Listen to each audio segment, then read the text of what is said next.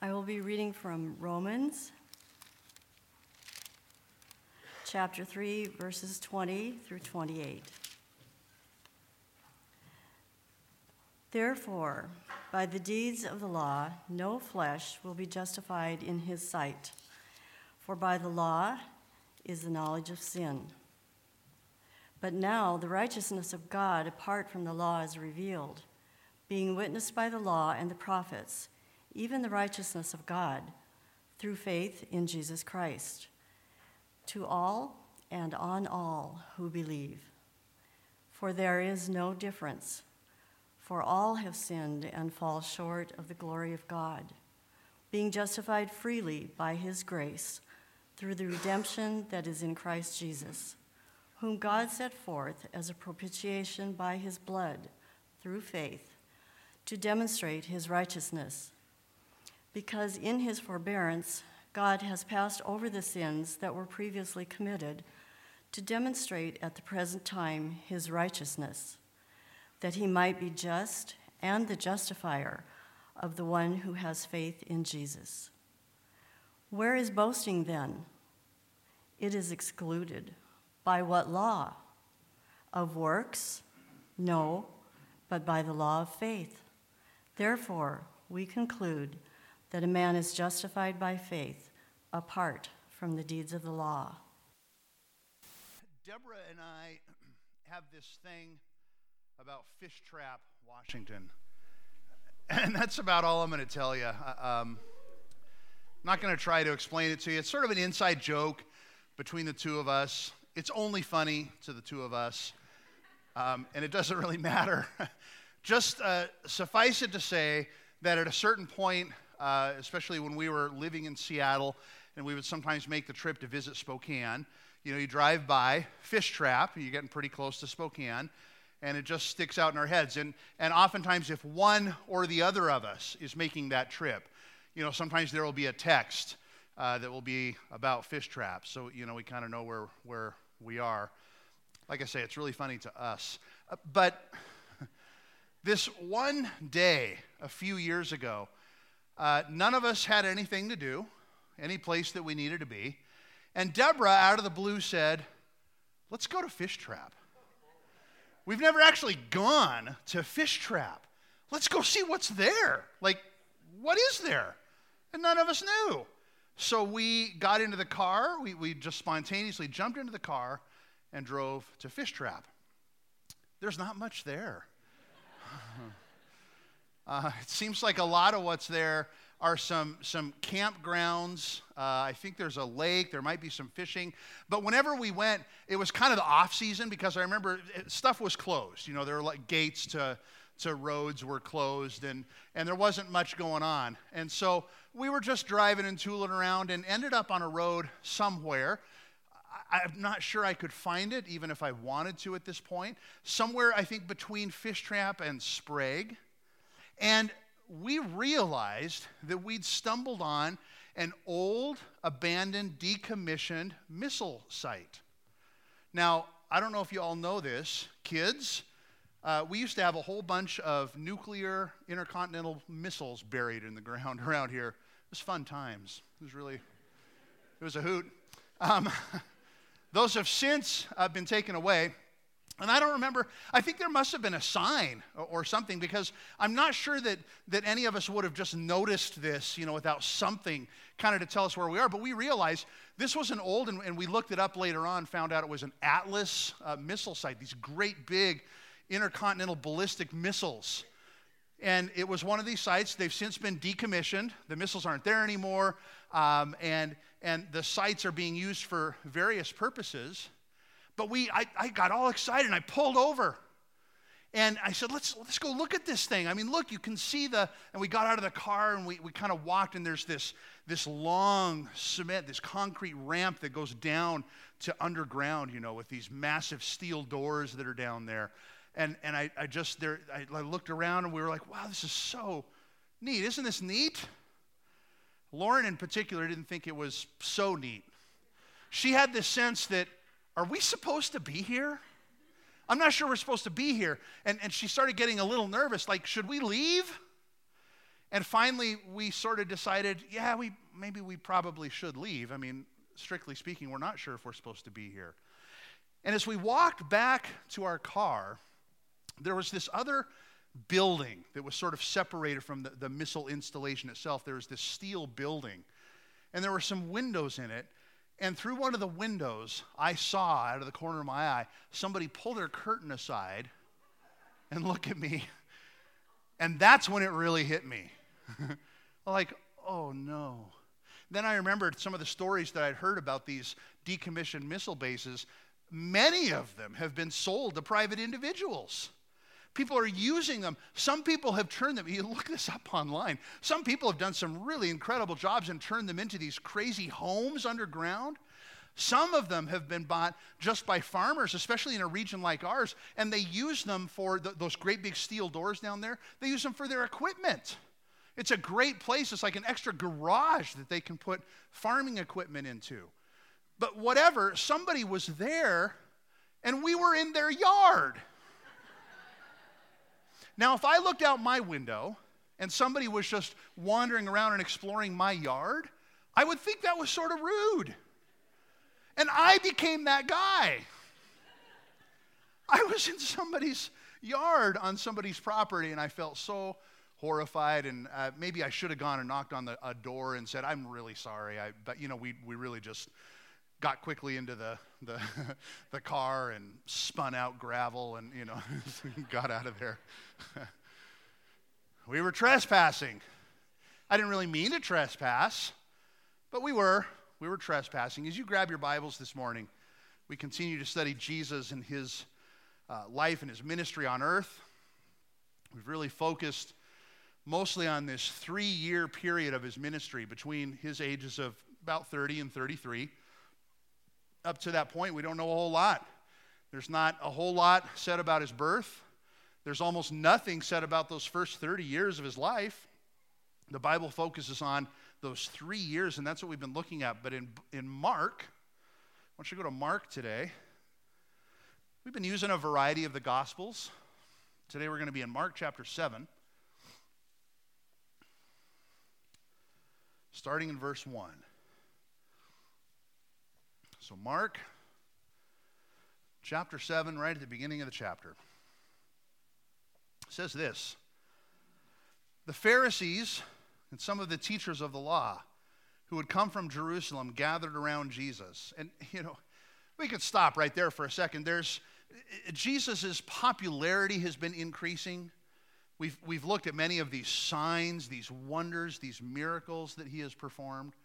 There's a lot of talk and so now, some of these Pharisees, and, and I've, I've mentioned before that up to this point, the bulk of Jesus' ministry has been up in the north in the region of Galilee. It's not that he's never been in the southern region of Judea where Jerusalem is, the capital, but he spent most of his time up north. It's been a little bit more rural in nature, you know, and it's been very public but he's been kind of removed from the nation's leaders. Well, now some of these leaders, we say, ha- have come from Jerusalem.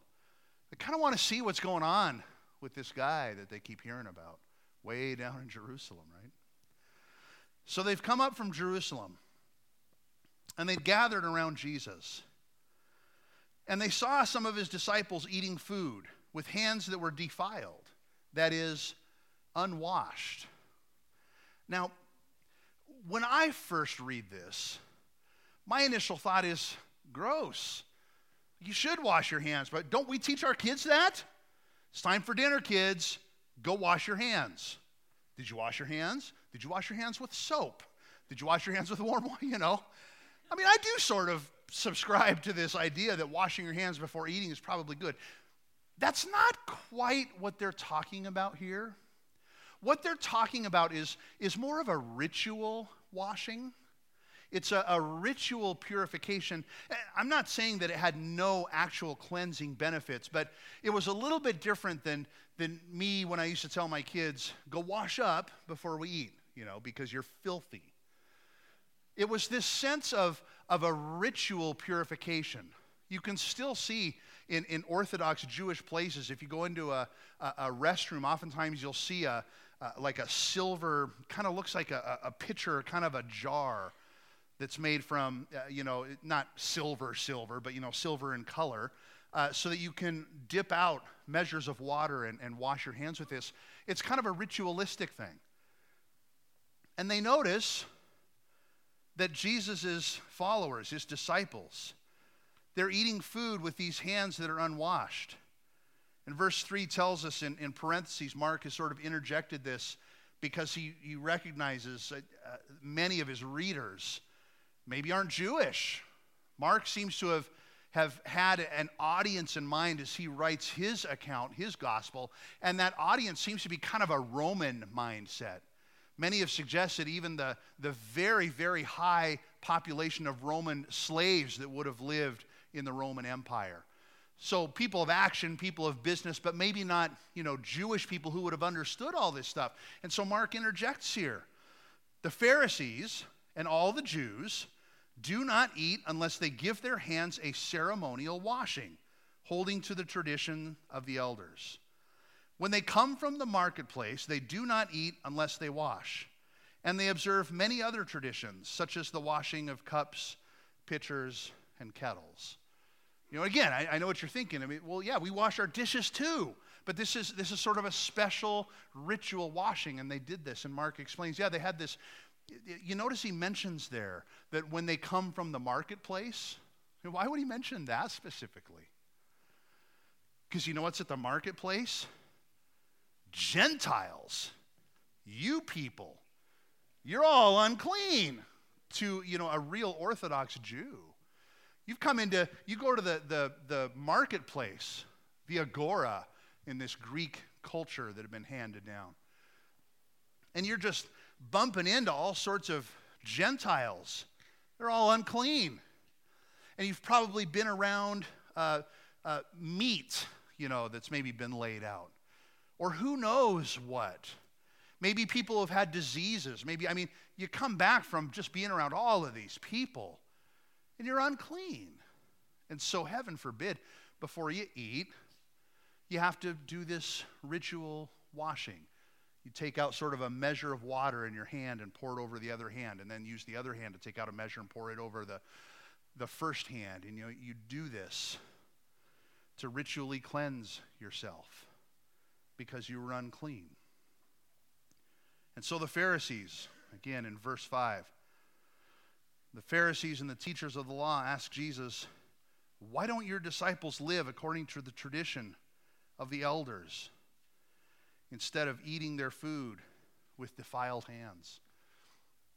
Now, in order to understand what Jesus' answer is going to be, I think it might be helpful if we look at the passage to which they're referring, right? These rules on hand washing. And I I feel badly. I, I left my, my notes on my, my desk, and so I'm hoping I can remember here um, exactly. Oh, that's right. They're not in here. Okay, you need to understand that. They're not here. The closest you can get are rules that are very specifically for priests doing priestly duties. And if you've seen a map of, of the tabernacle and then later the temple, they had these lavers, these, these wash basins. That's precisely what they were for. And the Mosaic law says okay, priests, before you enter the tabernacle or before you later on enter the temple, or before you even approach the altar that's out front, for uh, offering these sacrifices, you need to cleanse this way. That's in there. But this business about all of the Jews, making sure that they do this when they've come back from the marketplace, it's not there. Does Jesus know it's not there? Yes. so, this is going to help inform uh, our understanding, I think, of his answer. And Mark honestly has already given us a clue here, but let's just read on. So the Pharisees have asked Jesus this question. And he replied, Yeah, whoa. Isaiah was right when he prophesied about you hypocrites. uh oh.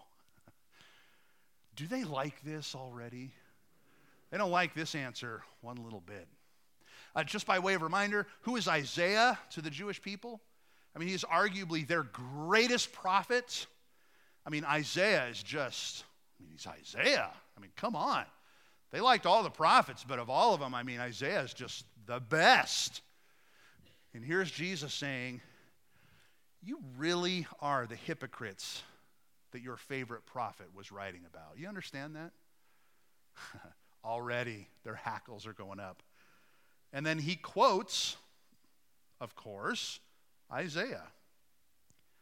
These people honor me with their lips, but their hearts are far from me. These people honor me with their lips, but their hearts are far from me. Their mouths pay me tribute. Maybe they sing the songs, they say the, the prescribed stuff. But you know what? Their hearts aren't close. They worship me in vain. And look, look at what he says here. Their teachings are merely human rules. You have let go of the commands of God and are holding on to human traditions. Now, he really says two things there. You've let go of the commands of God, and we'll, we'll pick that up again in just a second. But that second thing, you're holding on to human traditions.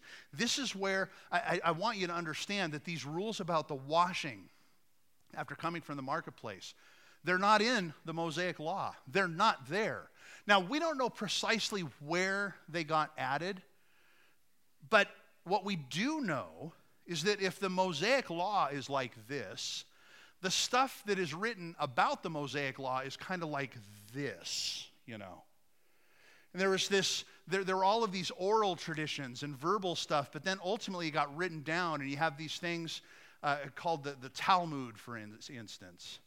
And it's these huge, massive commentaries on what all of this stuff means. And somewhere along the line, people had, had said, these Pharisees had said, the teachers of the law, the rabbis, they had all said, you know how it's good for the priest to wash up?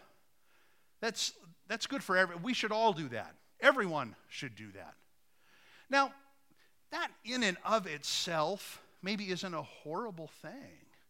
I mean, I've suggested before, we ought to be real careful in our day when we read the books of the Bible that are known as the pastoral epistles, which is to say, they're written to pastors. If we're not careful, the vast majority of you might be able to say, Well, I'm not a pastor, so I can skip this one. Well, I'm not sure that you should do that. That the very specific rules in the pastoral epistles that have to do with the qualifications of elders of the church. You know, you don't just say, Well, I'm not an elder, so I'm not going to worry about that. I mean, I would tell you that even if you're not an elder, those are things that all believers ought to, you know, aspire to, shouldn't we? I mean, they're good things. And maybe they had a similar view here. You know, the law itself says that, that the priests need to, uh, to wash up before they go into the temple, but let's make some other rules that say, but Jesus points out they're just human traditions. I mean, that's ultimately what they are. They're human traditions. You made them up. And he doesn't necessarily say that they're horrible, but he does point out these are human traditions that you're holding on to. But then there's that other thing that he says that is maybe even more grave, isn't it? You've let go of the commands of God. So you're holding on to these traditions that are just yours. You made them up. But you've let go of the actual commands that God has given you. And then he continues. He gives them an, an example. You have a fine way. I love that phrase. Some of you might even have, you have a nice way.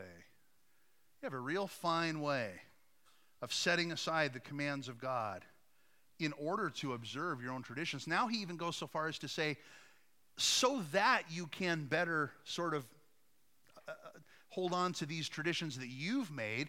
You've gone so far as to let go of God's commands so you can do it, you know, more easily, more readily.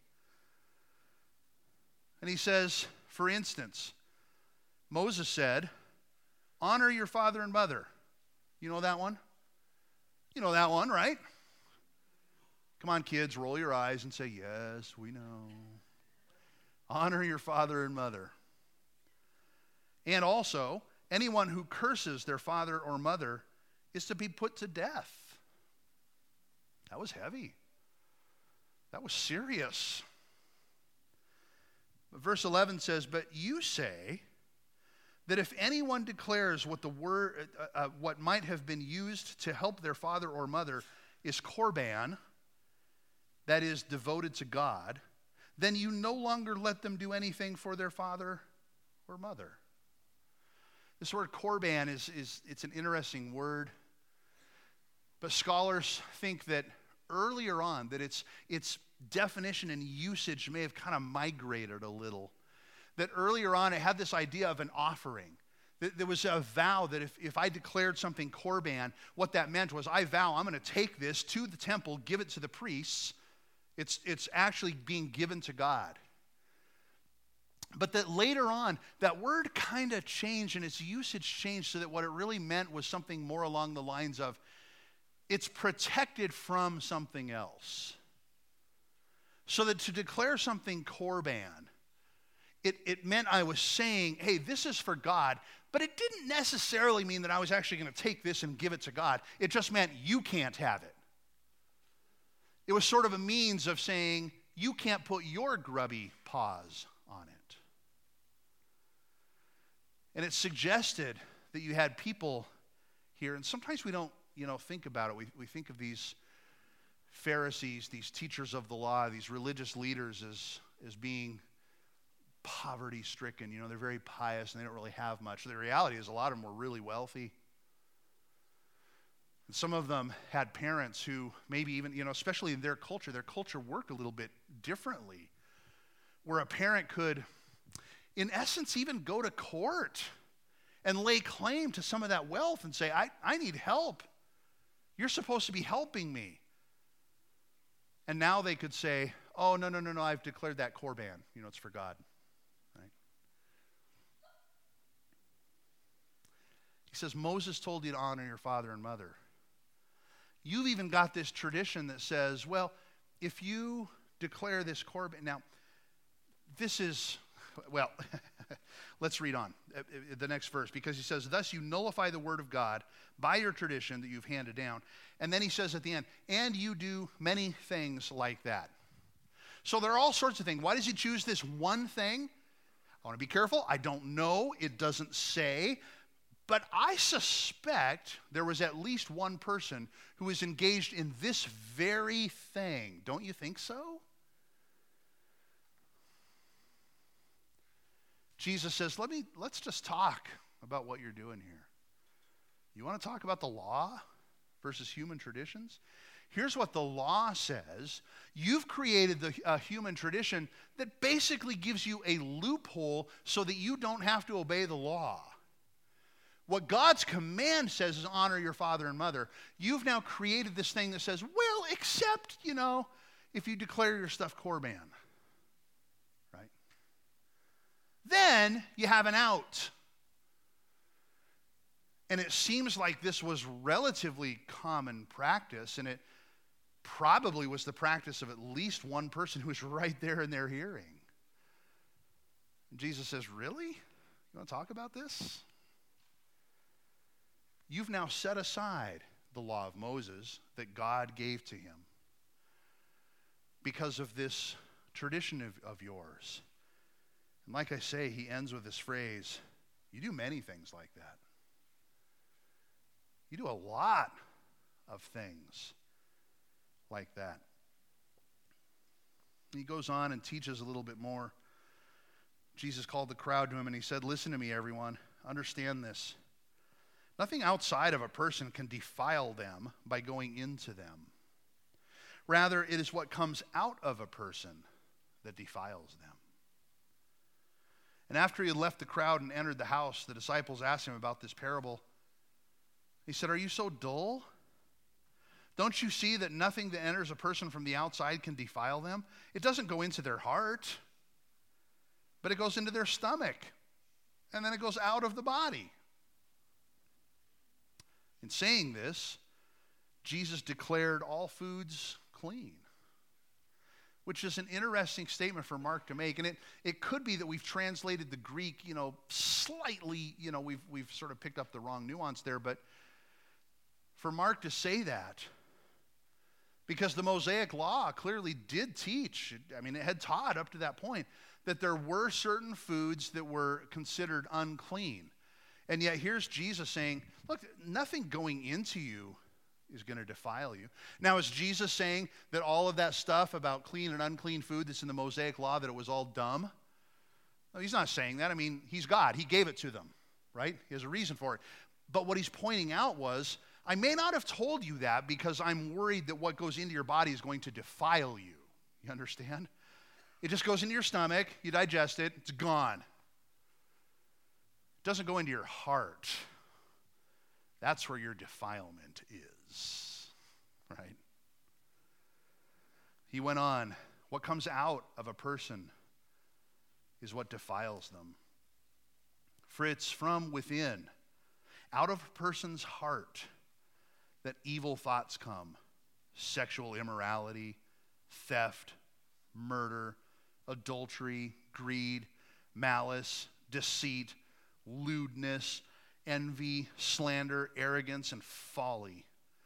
All these evils come from inside and defile a person. I love lists of sins like this. I think I've mentioned it before in other other places. You know, you read a sin like this and you, you get to sexual immorality and theft and murder. Like, yeah, you tell them, Jesus. You know, these horrible criminals, right, that are committing murder and involved in sexual immorality. You know, the stuff that I don't do. Then I get down to things like greed or envy or just folly. right? Oh. Whoops. He's got this whole list here. And he says, "Do You think any of that stuff is because you ate something? It's not. It has nothing to do with what you ate. It came right out of your dark heart, isn't it? Jesus scolds them a little. He gets after them a little. And he uses this opportunity as experts in the law come to him and they say, Whoa, your guys are doing it wrong. Why do they do that? Don't you know that before you sit and break bread, you're supposed to have washed your hands ritually? Doesn't seem like your guys do that. Can you explain that? Why don't you do that? And Jesus says, Let me tell you something. That's just a man made tradition. And let me tell you something else. You've neglected God's commands. And let me push that just a little bit farther. You even use some of your man made traditions in order to skirt God's commands. Shame on you. And he gets after them a little bit. Now, I told you about all of the writing on the law. You have got the Mosaic law, and then you've got all of this writing about it and this expounding. And I've suggested before, in large part, these were good questions that they were asking. You know, the great example is, Thou shalt not do any work on the Sabbath. But then the question arose, yeah, but what's work? I mean, what does that exactly mean? Like, how much could I do? How much labor or energy can I expend before I've broken the law? And so they were answering those questions. In other words, so many of these questions came from, at least initially, a really strong desire to follow the law. Do you see how they were doing that? In other words, I don't think anyone ever set out to say, let's see if we can stop following God's law and instead make a bunch of human tradition. Let's try to do that today. Oh, yeah, okay, let's try and do that. I mean, does it seem like anybody said that? Just sort of like I didn't wake up on a certain morning and say, you know what I'm going to do today? I'm going to trespass in somebody's yard. I didn't do that. But all of a sudden, there I was. I was there. I was in the act of trespassing, you know. And here they were. And I'm not sure that there was this cabal of shadowy individuals that got together in a dark, smoky room that said, What can we do? Cackling maliciously, you know, what can we do to really, you know? I think in large part it probably started as an honest desire to try to, to follow God's law, but over time, they'd migrated to this position where there were just all of these human traditions. And Jesus calls them on the carpet and says, what on earth are you talking about? That thing that you're talking about, that thing that you're looking down your nose at all of us, wondering why we haven't done this ritual cleansing, that's not even been commanded by God. It's your thing. Meanwhile, there are some things that have been commanded by God, and you're not doing them. And these teachers of the law might have said, oh, well, yeah, yeah, yeah, yeah, but see, there's this uh, allowance, and you don't understand. And, oh, Jesus understand perfectly, didn't he? And while they may not have started there, they have ended up in a place where they are trespassing in places that they don't belong. And as is always the case, especially when we look at a passage that is sort of about a historical group of people that's kind of removed from us. It's easy to tisk tisk them, to shake our fingers and say, Yeah, Jesus, you, you let them have it. But are there times where you and I, accidentally maybe, it's not like we ever get up and say, I'm going to just fly in the face of God and of his commands and do my own thing. Maybe we don't do that. Maybe we've got the best of intentions. But then we end up with all of these traditions, these things that they're not here. I, um, oh, I hesitate. I, you know, I don't want to step on your toes too hard and make you feel bad. But first of all, it's us. I mean, I'm in this boat too. I mean, I catch myself doing it too. But I've so frequently heard things from my God's holy book brutally twisted and horribly mistaught to suit our human traditions. You know how filthy that is? Do you know how angry that makes me? You know how humbled I am when I realize I'm the one that's done it? Don't make this say things that it doesn't say to suit your, uh, your politics, your relationships. Stop doing it. God is going to have some harsh judgment for those that play fast and loose with this. You stop it. And we'll just leave that there. but listen, are there areas in your life? You know, it's so we've talked about this many times. It's so easy to look at the person next to you and say, "Boy, I hope they're getting this." this is really good stuff for him or for her, you know. Maybe you ride home in the car together. You heard that, right?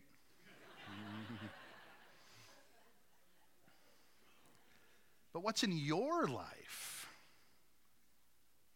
What do you have when you've allowed things? And I'm going to say this again, I've said it so many times. They're not always bad things. But when we allow them to dilute, to water down our relationship with Jesus Christ our Lord, our following of Him, our obedience to Him, our obedience to this book, when we allow that to be watered down by this other stuff, the stuff has got to go. Or it's at least got to get out of my faith. My faith ought to inform everything I do.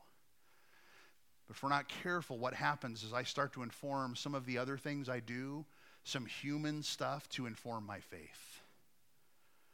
And just like they got into some really severe trouble, we get into some really severe trouble when we allow that to happen. And I want to challenge you to think about what that is to you. What is it for you that you've allowed to creep into your walk? Where do we get it wrong sometimes because we've allowed some other sensibilities of ours, which are sort of human tradition, you know, to sneak in and to inform our faith and to inform our walk with the Lord Jesus Christ? What is it for you? If you pray with an open heart for God to teach you what that is, He will. Be careful, right? Some of you don't want to know. Hmm. You're afraid to know. I get it. Been right there. I walk with you. But if you really desire to know, you go to the Lord in your life and say, What is it in me, God? For these people, maybe it was this Corban business or this hand washing business. What is it for me? What's my thing? What have I let creep in to my faith, my, my, my devoted following of you? How is that being diluted by other stuff in my life and in my heart? Will you show me what it is? And because he wants you close, he will show you what it is so that he can draw you closer to himself. And that's my challenge to you. I don't know what it is for you. And if you don't know what it is for you, you ask God, who is faithful to show you, and He'll do it.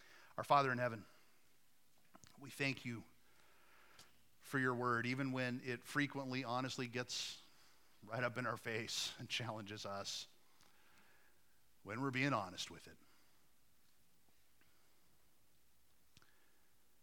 God, help us to be honest and truthful. God, help us not to, but we see this just in ourselves, that we don't, by and large, we don't get up thinking of ways that we can try to, to turn away from you, thinking of means that we can use to interrupt our pure and holy relationship with you, our worship of you, our praise of you, our obedience to you, our service for you.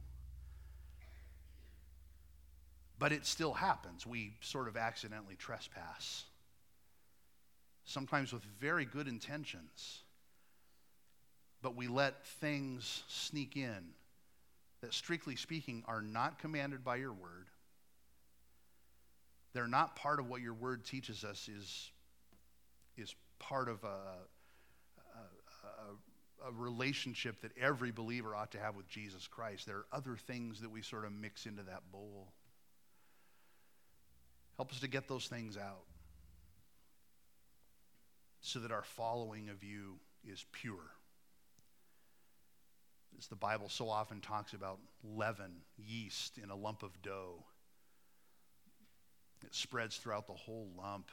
God, help us get rid of that yeast, that symbol for something that will just affect everything else.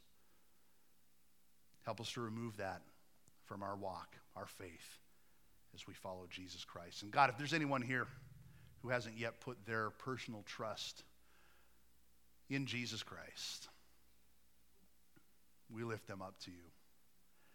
even as we are all striving to grow and to mature, that as there are some who maybe haven't even taken that first step into a relationship with you, that they would recognize that you've invited them with open arms. You've made the way for them to come to you through Jesus Christ. who came, took the punishment for our sin, was put in the grave, and then rose from the dead and is alive today as our Lord, as our Savior. And he stands ready. The work's already been done. He stands ready to offer that same salvation to any who would believe in him, just by faith. And so, Father, we pray that you draw those to you who don't yet have that relationship. And for those of us who do, challenge us and convict us that we would be closer to you in the end. And we pray all of this in Christ's name.